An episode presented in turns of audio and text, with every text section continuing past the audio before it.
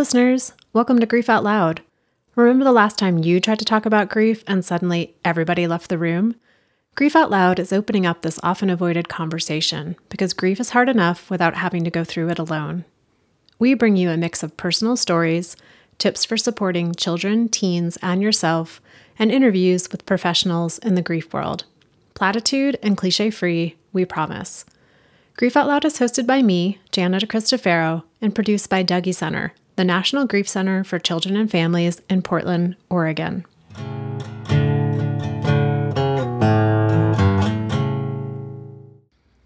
Hey, listeners, I don't really know where to start with this introduction.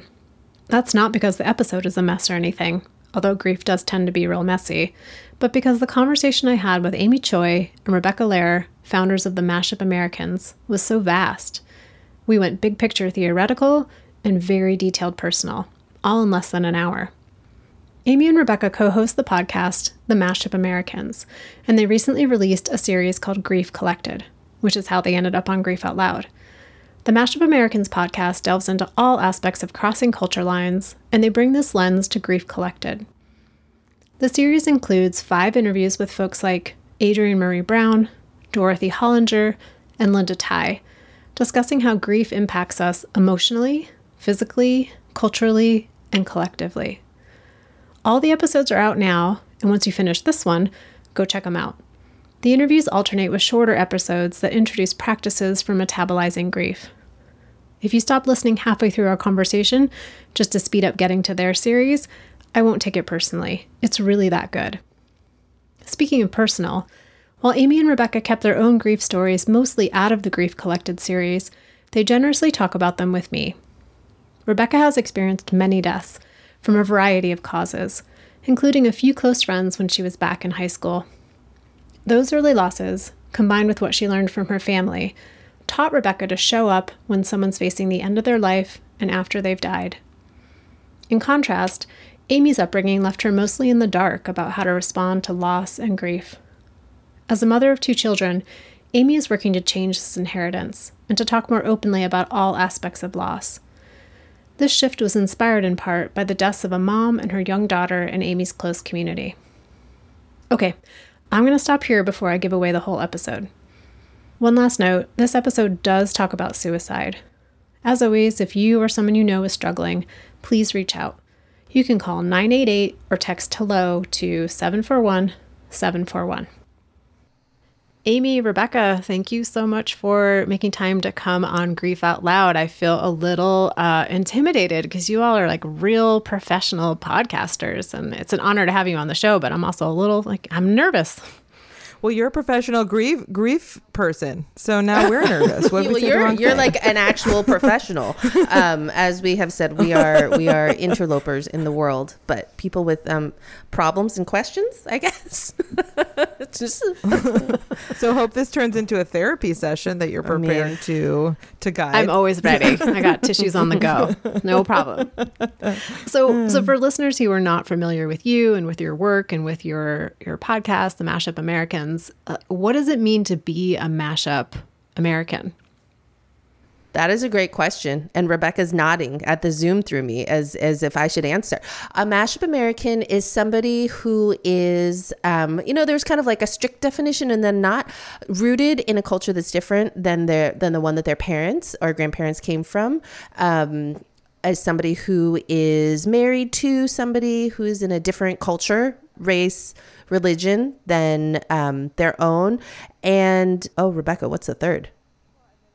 Well, and then ultimately it's the the world we live in as Americans in a pluralistic multiracial society. So there's the that's the, the the third largest circle is just the culturally engaged. And but mashup and mashiness is this idea of hyphen identity specifically in in the US. So that's that's who we are. I'm a, you know, first generation my mom is from El Salvador. Um, her parents are uh, European Jews who ended up in Latin America, so in Brazil and El Sal- and El Salvador, and then met.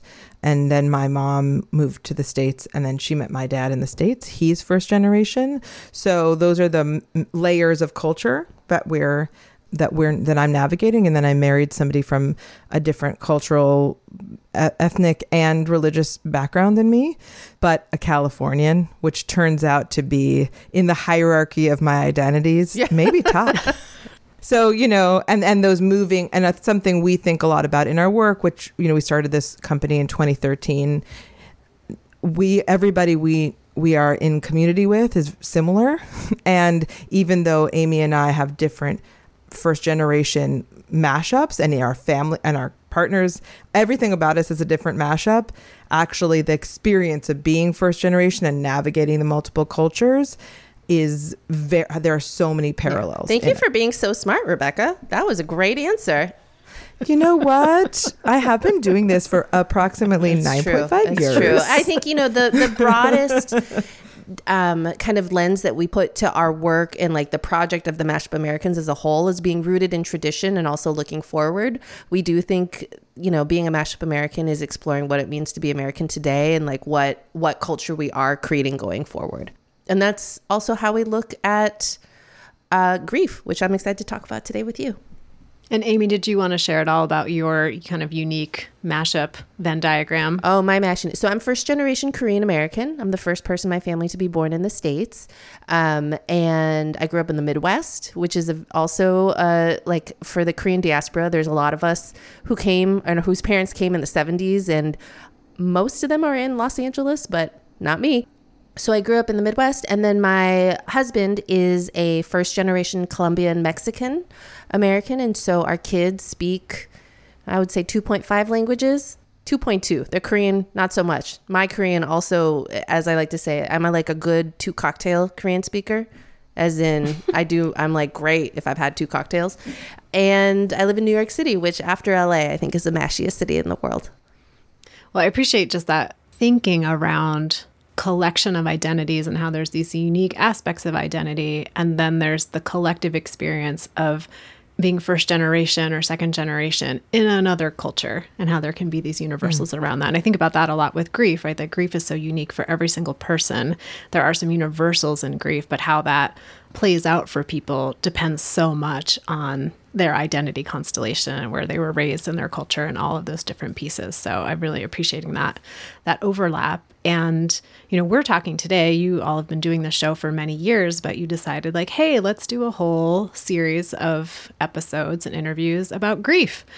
Uh, which is not often where people think like, "Yay, I can't wait to do that." But you all are doing it, and you know, I've gotten to listen to the episodes that are out so far, and it's fantastic what drew you to wanting to talk about grief, either from a personal place or a professional place or from a cultural standpoint?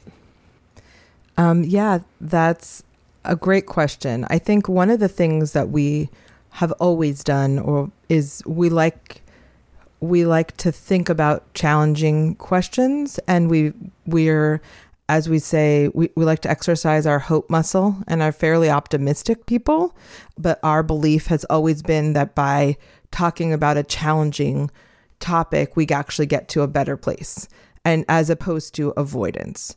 And that is you're you're a social worker. It probably it's it's very interrelated to the the where we are in in our identities as first generation Americans in that we are reflecting on so much of the hard stuff that our families went through to immigrate, to save their families, or to find new opportunity. And there's a lot of loss and there's a lot of guilt and there's also a lot of joy. And we're trying to say the you know grief out loud. We're trying to say the the quiet stuff out loud. And that has always been what we do as as mashup. And so in this case it was really thinking you know, looking around in this period of time, particularly since 2016, which as people who are children of immigrants um, who are mi- from minority and marginalized groups uh, felt such a confusing and terrifying moment to be American. And thinking about our place in it, there was a grieving of something that we thought was the country that we were a part of or that we ha- were working to build. So there were layers of that loss. And then thinking about the societal we as you know we're we're hyphen Americans we always say we're mashups but we're very much Americans and so but suddenly being like why doesn't anybody ever want to deal with anything why doesn't anyone want to acknowledge that that there's all of this grief and loss and why are we erasing history um, or not talking about so many things that are at the kind of baseline of what it of what how America was built. And so I think there's been this beautiful emergence of many of these conversations particularly around the the death of George Floyd or you know uh, and in COVID an opportunity to say hold hold on we really want to talk about this and we really want to get away from this sort of pathological need to move forward without ever acknowledging kind of so much of the pain and loss that so many people are feeling. Does that make sense? That does make sense. And it makes me wonder, and Amy, you might have some thoughts about this. It seems like it sounds like you approached it from this more global societal perspective, right? Here we are as a society, as a community, as a country, moving in different directions and not having a lot of time or space to reflect on what gets lost in the moving of the forward or just the natural unfolding of life. Things, people die, things change, loss occurs. I'm wondering though, is like, was there any personal connection to the experience of having had people in your own life die and how that showed up in your family and particularly from that lens of being, you know, hyphen American, mashup American? Um, yes. Well, I think uh, so. This idea, uh, the visual that uh, that I always come back to is and to to apply to like what Rebecca is talking about here is this idea that like we understand that we did not somehow end up like on the middle step of a staircase only going in one direction right? Like there's stuff that comes before there's going to be stuff that comes after but like as a culture we're so hyper focused on just like only looking forward.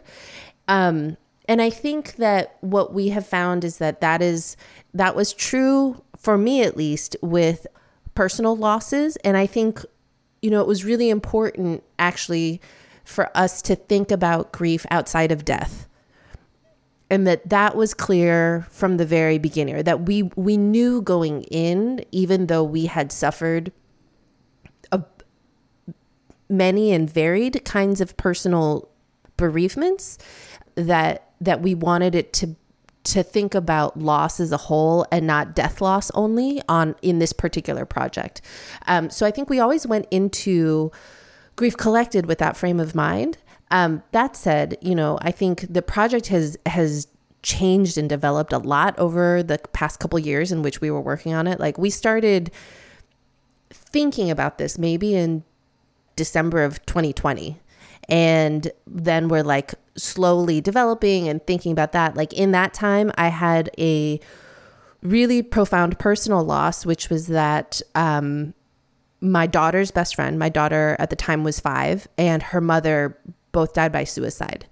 Um, her mother was a friend of mine, a good, a good, a good mom friend, and um, her daughter was my daughter's best friend, and it was, it was what suicide is, which is horrific. It, I mean, it like it.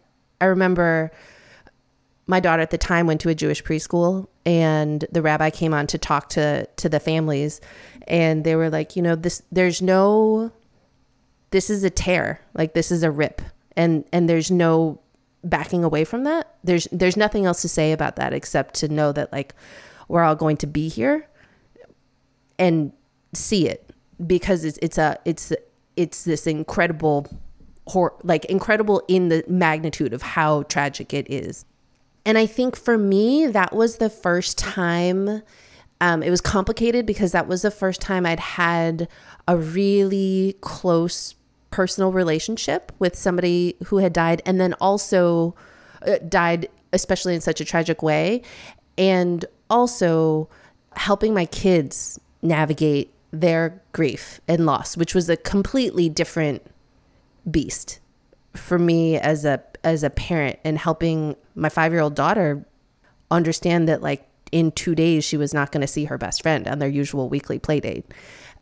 Th- that happened and I think what it opened up for me at that period in COVID was that realizing how much had been hidden away in like my family's death stories if that makes sense. Like, and Rebecca has almost a completely opposite experience, which she can share, and which was was revelatory for us who like consider each other family. Is that in my personal family's culture, we just didn't talk about that if somebody died it, when I was a kid, and I now like really pouring through my memory, like I can remember when my dad had a friend who died, or when a you know when an when a relative in Korea died, and we would kind of hear stories, and then my sister and I later, as we became adults, would be able to piece together the story more and be like, oh, that person was just kind of disappeared from from like the stories, and it was because they died of something that nobody wanted to talk about or because whoever we were with or whoever was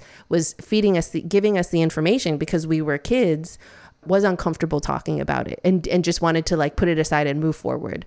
And a lot of that as we learned in our show is so much about survival and so much about the particular situation we were in as as first generation Americans. Like our our parents were just like, gotta go, gotta put our heads down and, and like keep pushing forward. There wasn't time to kind of sit in their grief. And so I think over the past couple years, and then kind of kicked off by my own personal grief experience and then trying to somehow become an, more of an expert for my kids and like be a good parent to them as they were experiencing profound grief and loss for the first time as little kids that um I was like there's so much to learn and it turns out it is impacting every single thing in my life. And I think that was the thing also is that confronting a lot of like my own very limited understanding of what grief was it all hit me all at once because I was feeling like physical symptoms, like the emotional, just all of it. And I, I, you know, I talk about it in the show is that like I was like literally walking into walls, like door frames and stuff. And I was like, oh, now two years later, I was like, I was in the throes of like immediate grief and like my brain didn't know what to do. Your limbic, my limbic system, system, was, my cerebellum was a, a, a kimbo. So I think that is a very mm-hmm. long way of saying, you know, for me, I weirdly never thought about grief or death loss as a part of my life. And then it was a huge part of my life. And once that kind of, you know, the lid was torn off, I was like, oh, this is everything. And Rebecca, it seems like you may be opposite with your family. It sounds like much more open talking about grief and loss. Uh, yeah, certainly about death loss, I would say, or like an engagement with grieving and showing up. Uh, I was on the flip side, so I know there's a lot of young people who listen to this, but I was the young person, so who was experiencing it, even from at maybe age seven. A beloved cousin died of a very rare cancer who was around my age, and that was sort of like Ben, Ben Fogel, and so that was, and we had a really wonderful relationship. So that was something that I understood young could happen. And then when I was in my teens, a three people very close to me died tragically, which is now it was very I realize was all very close together. But when you're a teenager, you know, being 12 and being 18 are very different ages or being 15 14 and 18 feel like a long span but um, in that time, you know, ninth grade, and my very best friend's brother died in a car accident. Then in um, the summer before senior year, a dear friend was hit by a bicycle, uh, was on a bicycle and hit by a car and died when she was a, a couple years younger. And then in my senior year, uh, a friend died of a brain aneurysm. So, like one of my best friends. So, it was a lot but my family was always show up people. And I think, uh, you know, it was you always show up to the funeral, you always go to the Shiva, you, no matter, even when it wasn't somebody close. And um, we just did that. And so then when it was close people, that was my parents were like, of course we, we have to go and be there. Of course, it, it was the priorities were very clear, um, which were like you you show up and you you're there for people and you bring food or whatever. And I think there was a lot of Jewish tradition in that. I think for my mom's family, who are we're in a very small Jewish community in El Salvador, it was also in in Jewish tradition you need a minyan, which is ten people, to do some of the morning rituals, or you know to sit with a dead body overnight. You need somebody there saying prayers So when you only have a few hundred people in an entire community, you need everybody, even teens, have to show up and participate in it. And so that was a part of how I grew up. I didn't realize truly until this project. I literally, I was like, Amy was like, "No, that didn't happen to me when I was a teen," and I was like, "Wait, no, I was what? like, I tried Not to buy everybody." cigarettes. That was what I did when I was. Yeah, well, I was school. also buying cigarettes. Don't do that, listeners. But it, we all do silly things, and then we learn. I didn't truly didn't realize, and I'm in my 40s, having so many tragic deaths in your teens is like a quite an intense and formative experience. Which then later, when my mother-in-law was dying of cancer, I was able to I even when I worked not for myself but for big companies, if somebody was sick who I loved, I was always able to be like none of this matters. I have to go be present for people. And that was something that I learned early and also to not make people ask for my help or support It's your show up superpower. show up superpower. So just fly across the country to be with my mother-in-law, um, you know, once a month for a few days, or tell encourage my husband to take FMLA, fam, you know, and take time off while he could be with her, um, and also just to be able to be present and experience the kind of the power of hospice nurses and of being in the presence of sickness and death. But I, I i'm realizing now you know how much it formed me. But my, my parents it's not that we talked so much about how it felt to be grieving but we we never shied away from understanding death and, and knowing that people died and and being there with it Rebecca, one more personal question for you, if that's okay. sure oh then I really want to talk about your show. So we're going to get there eventually. Oh my God! This is a, a joy. To, we didn't just so I mean for listeners, we don't really talk get we didn't get too into this in our show, and we we did a version of telling some of these stories, and a friend gave some feedback and was like, unless you're going to go into it really, then it feels like anecdotes rather than stories and so this is a it's a pleasure to be able to talk about it i think one of the things I loved and love the people that I lost. And um, I think about them all the time in beautiful ways. And so, and it hits me in complicated ways. Like I was driving the other day and was driving to San Francisco. So obviously I had to play the Grateful Dead. Okay. Just be with me on this journey, everybody. And Ripple came on, which is a Grateful Dead song for all you deadheads in the crowd. And I burst into tears. And I was like, I didn't know why. And then I texted one, Daniela, who's my best friends, who went through these tragedies with me. And I was like, Did we sing that at Whitney's funeral? And she said, Yes, we did. And I had, you know, that was in the year 2000. and I, I, it just, you know, so it's a long time ago. And it still emerged from me with a rawness of what that song was connected to, you know, 22 years later. So, anyways, I thank you for inviting us into this conversation. Is that was the long way of saying that. Well, I think you touch on something that I catches people off guard so often, and that those deeply rooted sensory memories are like mm. time travel for a lot of folks, whether it's a mm. smell or a sound or um, the way the air feels or the way the leaves look in a particular season. Just like transports people right back to the time that they heard bad news or that the death occurred or a memory they have with that mm. person. Pearl Jam alive. Pearl Jam alive. you, I'm obviously dating so many of these like tragedies to the 90s, but I mean, it was, yeah, exactly correct. That's it's a very intense and kind of amazing to have those those sensory reemergences. I I, I actually am grateful for them. And those memories often are um, I don't know if the right word is untouched or untrammeled in some way, where memories that we share stories together with others, right?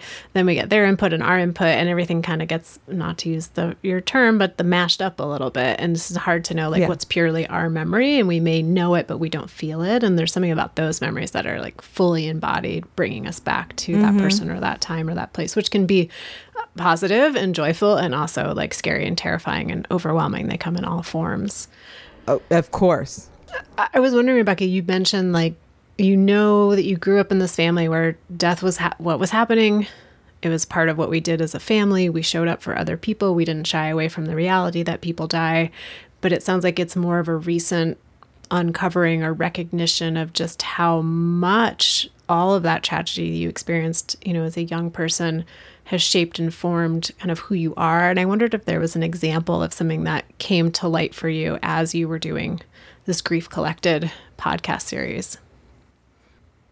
Well, I think there's a few things. Well, one is I'd say to Amy, for instance, when she was having this experience with the loss of, uh, you know, with this huge tragic death loss, watching that and having watching her as an adult have that experience kind of for the first time, and being, um, I'm like, and a year in, I'm like, okay, you got to go to the cemetery. She's like, I don't know what to do for the anniversary. I remember the anniversary because I have a death loss anniversary like quarter of my brain of like m- m- m- people in my orbit but kind of like it goes it goes wide so i was like i think it's about this time and what are you gonna do and she's like and i was like she said i don't know. I should we go? I don't know. The cemetery you know is is is wrestling with what? And i was like you gotta go. You just gotta go there. It's real. It's physical. And that actually has a, a, a so that wisdom i believe is in me and i can share it. Um, i think my ability to be present for my mother-in-law's death and her sickness was because i'm not uncomfortable being with death and i think mm, it's foundational to my marriage now and to my children's relationship to their grandmother that they didn't get to meet. I'm comfortable talking about her all the time. We sang happy birthday to her this week. And so I think if, if that's the way that it's presented is my ability to be present and I'm aware that that's something that I'm I hold close to and has um, is uh, something I'm proud of. I don't know now. Like it's like I don't wish this on anybody. Really, it's horrible. But given what it's given me, it's like now I I'm like oh I have deep empathy. I understand like when I'm walking in the supermarket and someone's kind of being weird. You're like I don't know what happened in your life. I don't know. Like I remember when my my mother-in-law died that day and we weirdly went to get champagne to celebrate her because I don't know. It was just what we needed to do in that moment. And I went and I was in the store and I was like really foggy and walk and just being like, do these people know that I just watched somebody die and held their hand and then a rainbow shot across the sky? Like they don't know. But I also don't know what happened in their lives. I, I, I don't know if this is the answer you're uh, the, the the realm of answers you're seeking, but I think that it it I've realized that it's given me a lot of empathy and um and again like sometimes I go too hard. Like recently friends uh, family members experienced death on like other sides of their families and I'm like, "Tell me about him. What was he like?" Like I'm really and they were like, "I'm not quite ready." you know, I was like too ready to be in it with them and they were like then they're just tears were falling down their face and I was like, "Oh, I went too hard." I, I came in too hard, like too comfortable. But you know, I, I, I think that's it. Is that? I does that? I, I don't know. Now I'm crying and talking about all these people I love. I'll I'll give, an, I'll give an observation is that I think in the process of making the show, what Rebecca's experience has has brought to the table is fearlessness of like what's out there, and I think that's what a lot of grief is about. Are challenges in talking about it, the ways that we want to be so prescriptive about how we're going to heal from it is about fear because it's just this like hard, scary, horrible, messy thing that strikes to the core of like all of our existential terror. And like Rebecca's like, yeah, uh huh, it's there, it's in it, and I'll be in there with you. Oh man, I was literally at my my my 40th birthday and I was looking around and it, this wasn't everyone. It's still like COVID time, so it was a small outdoor thing. And I was looking around. I was like, everybody here lost a parent. Like there was some, somebody. I was looking. I suddenly looked because a, free, a friend had recently lost their father, and I was looking. I was like, oh, everybody here has had some kind of tragic uh, death. These are people who are very much alive and living but had uh, experienced tragedy. So it wasn't, and I, I don't know, I was like, oh, look at that. I, I didn't put it together, if that makes sense. And uh, mm. that, like, that's something that sometimes you, it's not the reason you're in community, but it can be a thing that you realize is a facet of somebody that, um, and their complexity and the beauty of that. Maybe that's why you're part of why you've connected. Mm. It reminds me a conversation came up in a group the other day when people were saying like I always knew people died, but until my person died, I didn't know no that people yes. die. And now I'm in a room or a circle or a Zoom room with a bunch of people who know no and there's something different about that. Even if we aren't talking about the grief or the people in our lives who have died, there's just this baseline of like I know you know what I know and we know things that maybe other people don't know yet. Oh, totally. And also, you don't have to do caveats. Like when you're saying something that might, for somebody else, might feel wrong. So, a friend recently was, both of her parents died in a short period. She, and she was saying, I don't really miss my dad. And she was saying it to two people who, one, a friend who had a very, another complex relationship to a parent who died. And it felt okay to have that, to say that and to not be judged for that Whereas it's not to say that she didn't mourn her father's death, but she doesn't, you know, miss him the same way she misses her mother. That's just the truth of her life and her experience. And she didn't feel that she had to explain like why she's not a bad person.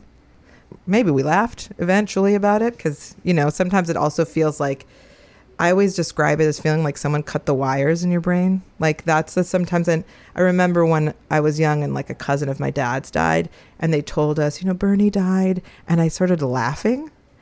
And I remember this. Like I think I was eight or nine.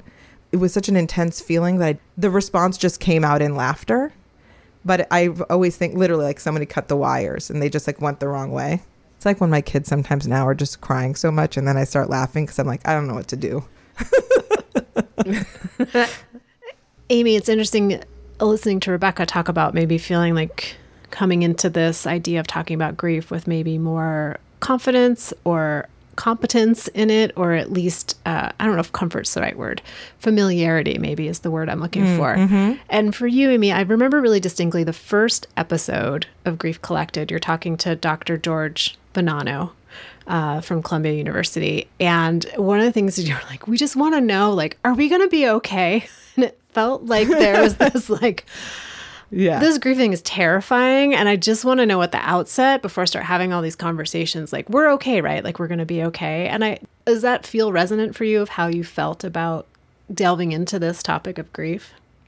Yes, it felt essential. I think part of that is both that kind of personal feeling of like and and I'm somebody who my body keeps the score. Like I'm, I'm like really somebody who who often kind of physically registers something uh, quicker than I can emotionally or intellectually, and so I have often been like, oh, here's a here's a clue that something's off, and I'll be like, my I my body feels bananas, like something is not right here, I think this ongoing sense of like, not just are we going to be okay with these deeply personal losses that we've been navigating, but also are we all going to be okay because millions of people have died in the past two and a half years.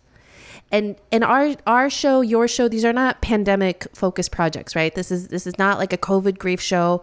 I hope there are millions of COVID grief shows because each one of those people, I think uh, Rabbi Danya said it was was like a unique individual made in the image of God, right? Like we're we're all people.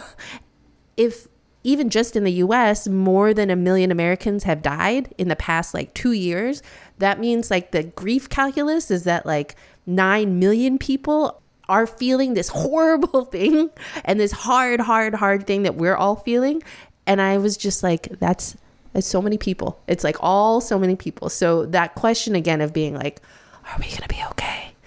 Feels like as long as we know that there is something in this transformation of what grief that that we're going through with our grief that it will lead us to a place of I'm not going to say like hope. I'm not going to say, you know, just that just that whatever that process is that there will be less suffering at the end of it feels like super essential.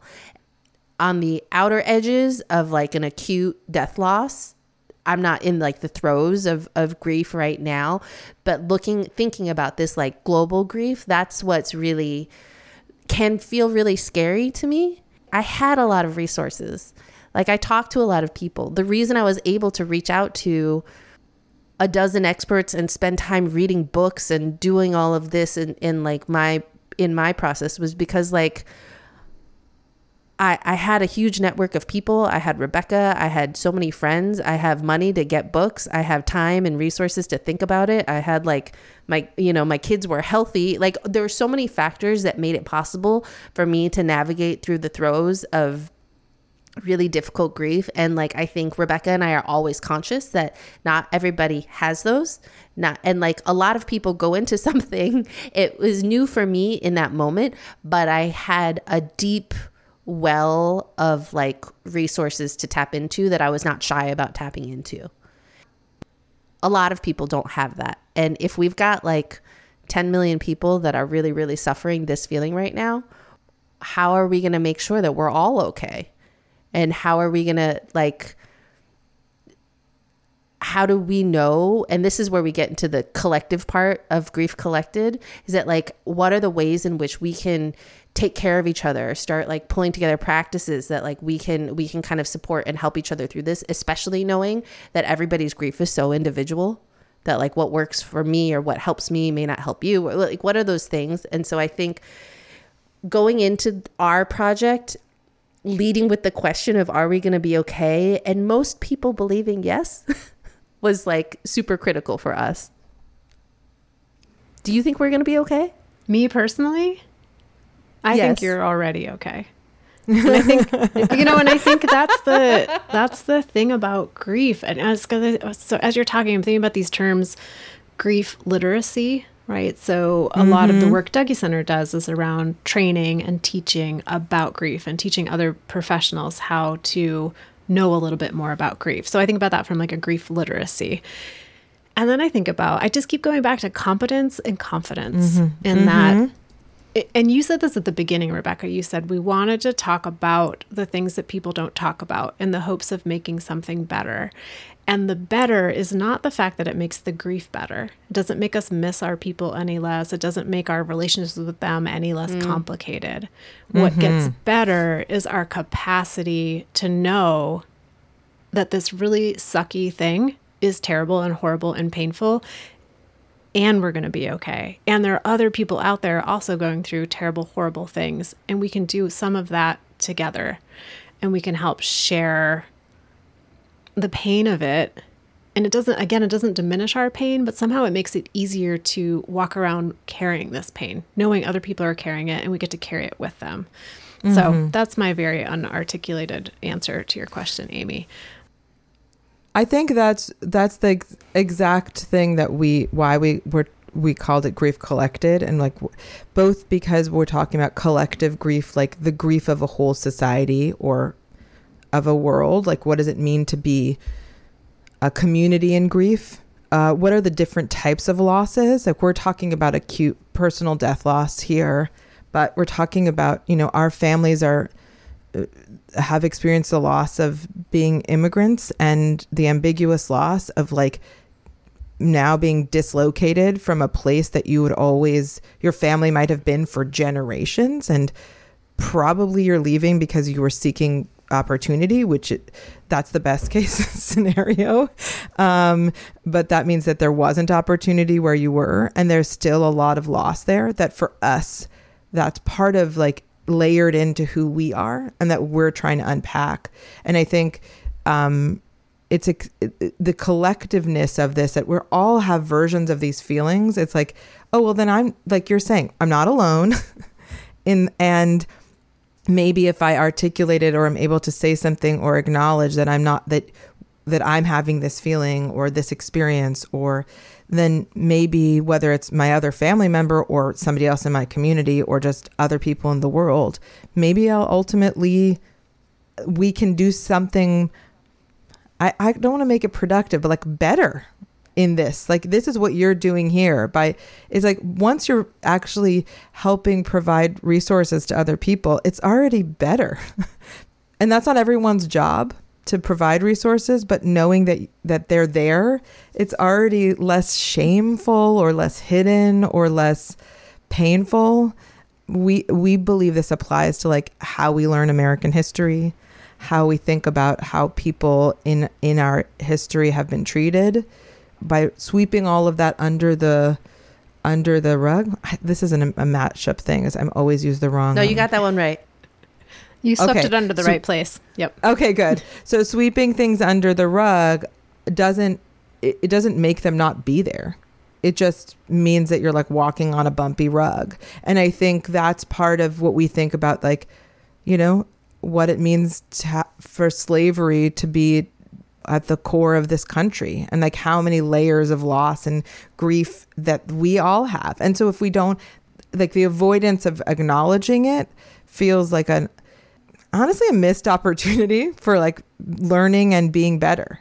That it's multi-layered and that's what this whole project is is that loss grief is personal what it's in the body it, it, it's physical um, it's ancestral it's also in our communities and it has a big community impact. And then ultimately, at the end of this show, we talk about like what could a future be that we could imagine together when these conversations are less hidden.